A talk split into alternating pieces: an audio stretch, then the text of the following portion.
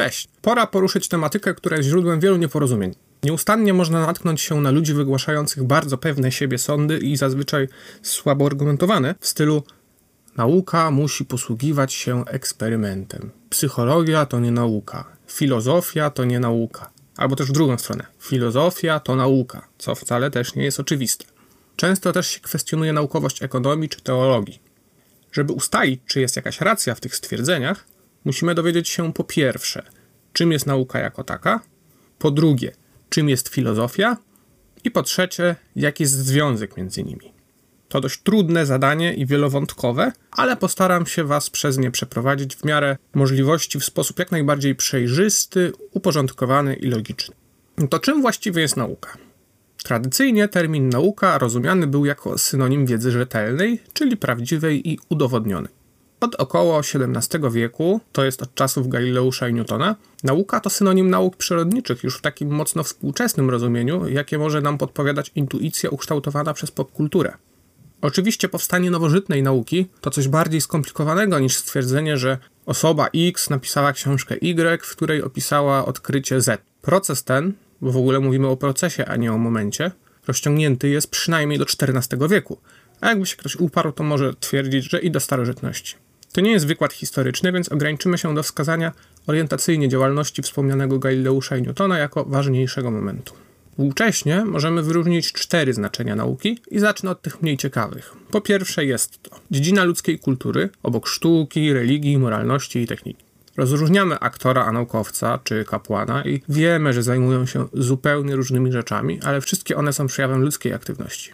Po drugie, jest to przedmiot socjologii, na przykład nauka polska. Chodzi tu oczywiście o osiągnięcia naukowe Polaków, a nie o to, że polska nauka różni się jakościowo od nauki gdzie indziej. Jakościowe dzielenie nauki jest typowe dla totalitaryzmów. Na przykład komuniści mówili o wszystkim, co dowodziło absurdalności ich działalności gospodarczej, jako o ekonomii burżuazyjnej, kierującej się własną logiką. Analogicznie narodowi socjaliści nazywali niewygodne dla nich fakty żydowską nauką i sami tworzyli absurdalne konstrukty w stylu fizyka nordycka. Fizyka jest jedna i żaden normalny socjolog, mówiąc o na przykład współczesnej fizyce niemieckiej, nie ma na myśli tego, co naziści. Trzecie znaczenie nauki określa zbiór czynności uczonych odbywających się według pewnej zasady.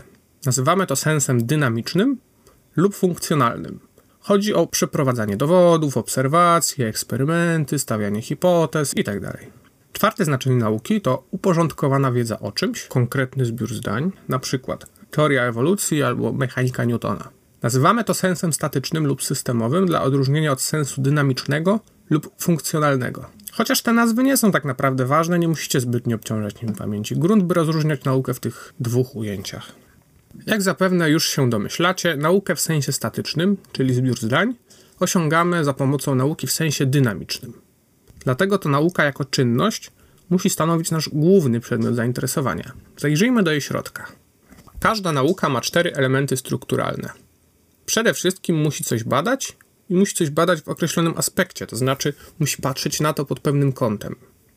To, co dana nauka bada, nazywamy jej przedmiotem materialnym, a aspekt nazywamy przedmiotem formalnym. Dla wielu nauk przedmiot materialny jest ten sam, na przykład człowiek, ale aspekt jest inny, na przykład inaczej człowieka będzie badać psychologia, a inaczej będą go badać nauki medyczne. Niech was też nie zmyli słowo materialny w sformułowaniu przedmiot materialny, bo bada się przecież nie tylko materię. Mamy nauki o języku, o kulturze, mamy matematykę czy logikę. Dla uniknięcia wprawiania ludzi w zakłopotanie często mówi się po prostu o przedmiocie nauki bez żadnych przymiotników. Trzecią składową nauki jest jej cel. Zawsze to powinno być po prostu poznanie rzeczywistości. Poznanie dla samego poznania jest ideałem, bo instrumentalne traktowanie nauki jako środka do przykład uzasadnienia swoich przekonań grozi zniekształceniem jej wyników. Na przykład wspomnieni już wcześniej niemieccy narodowi socjaliści, by dowartościować swój naród, zniekształcali historię, antropologię, biologię czy ekonomię, opowiadając bzdury na temat rasy aryjskiej, niższości innych ras, wędrówek ludów, genetyki itd. Tak Oczywiście nauki techniczne czy medyczne mogą chcieć też rozwiązać konkretny problem. Jak coś skonstruować, przetransportować, czy jak coś wyleczyć. Nie są to jednak motywy ideologiczne i spełnienie tych celów wymaga jak najlepszego, niezniekształconego kontaktu z rzeczywistością i z faktami. Więc takie postawienie sprawy nie zmienia faktu, że w gruncie rzeczy nadal chodzi o poznanie tego, jak jest, a nie o opowiadanie, jak chcielibyśmy by było. Ostatnim elementem nauki jest metoda. Słowo to pochodzi od greckiego wyrażenia metachodos, oznaczającego kroczenie po ścieżce, drodze. My bardziej współcześnie, uwzględniając to, co było powiedziane do tej pory, powiedzielibyśmy, że metoda to odpowiedni układ i dobór czynności poznawczych zmierzający do zbadania danego przedmiotu w określonym aspekcie ze względu na obrany cel. Czyli bardziej po ludzku mówiąc, chodzi o zasady prowadzenia badań naukowych. O to, co sprawia, że jedno zdanie potraktujemy jako oczywisty fałsz, a inne uznamy za coś poznawczo-wartościowego. Metoda od zawsze budziła największe kontrowersje podsycane przez różne stanowiska z zakresu filozofii poznania. Ci, którzy wątpili w poznanie empiryczne, to znaczy w poznanie za pomocą ludzkich zmysłów, chcieli nauki czysto rozumowej, w której po prostu wyprowadza się zdania ze zdań. Ma to oczywistą słabość w takiej postaci, że jak przyjmiemy błędne założenia, to możemy z nich wydedukować dowolne bzdury niezgodne zupełnie z rzeczywistością.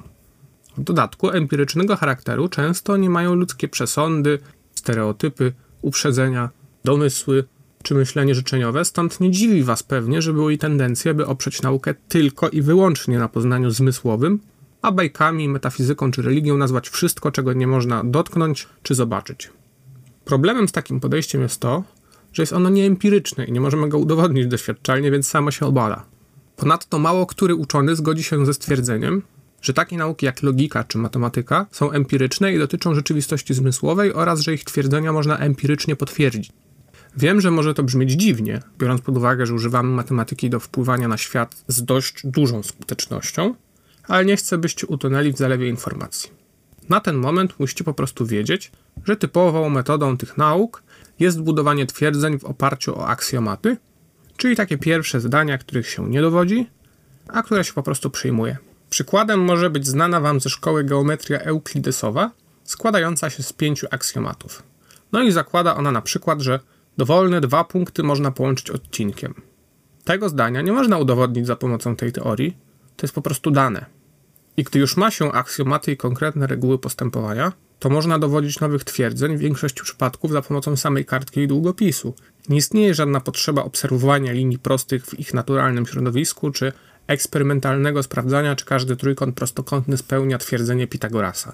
Filozofowie, naukowcy i ogół jako tako wykształconych ludzi uznaje istnienie różnego rodzaju nauk i różnych metod. Istnieją oczywiście wyjątki grupki fanatyków opowiadających, że wszystko sprowadza się do teologii lub metafizyki, czy że fizyka powinna być wzorem dla wszystkich nauk, nawet tych społecznych, dotyczących działających, kreatywnych ludzi, a nie bezwiednych atomów.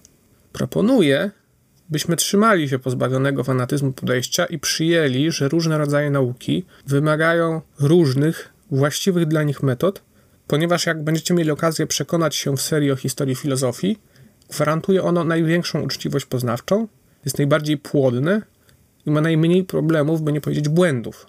Odmienne wizje omówimy osobno w innym czasie.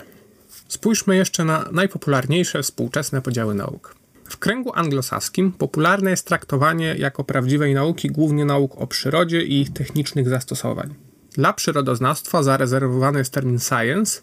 Cała ta mentalność znajduje dobry wyraz w akronimie STEM, który oznacza pewien program nauczania, a literki pochodzą od słów Science, Technology, Engineering, Mathematics, czyli nauka, technologia, inżynieria, matematyka. Ktoś może przytomnie spytać: Matematyka to nie nauka?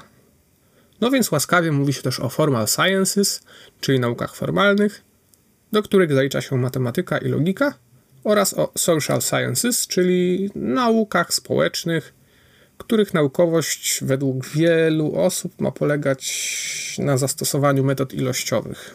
Humanistykę traktuje się jako pewien obszar wiedzy. Rozległy, wymagający specjalizacji i wysiłku poznawczego na tyle dużego, by można było nadawać z tego stopnie naukowe, ale jednak nie jak naukę typu science. Przy takim podejściu nie ma powodu, by nie traktować jako poważnych dyscyplin wiedzy znajomości piw kraftowych czy zawiłych wątków serialu Klan. Polska klasyfikacja ułożona przez Ministerstwo Nauki i Szkolnictwa Wyższego w 2018 roku wygląda trochę lepiej. Choć też nie jest idealna, bo oczywiście służy organizacji studiów na uczelniach, a nie refleksji z zakresu filozofii nauki.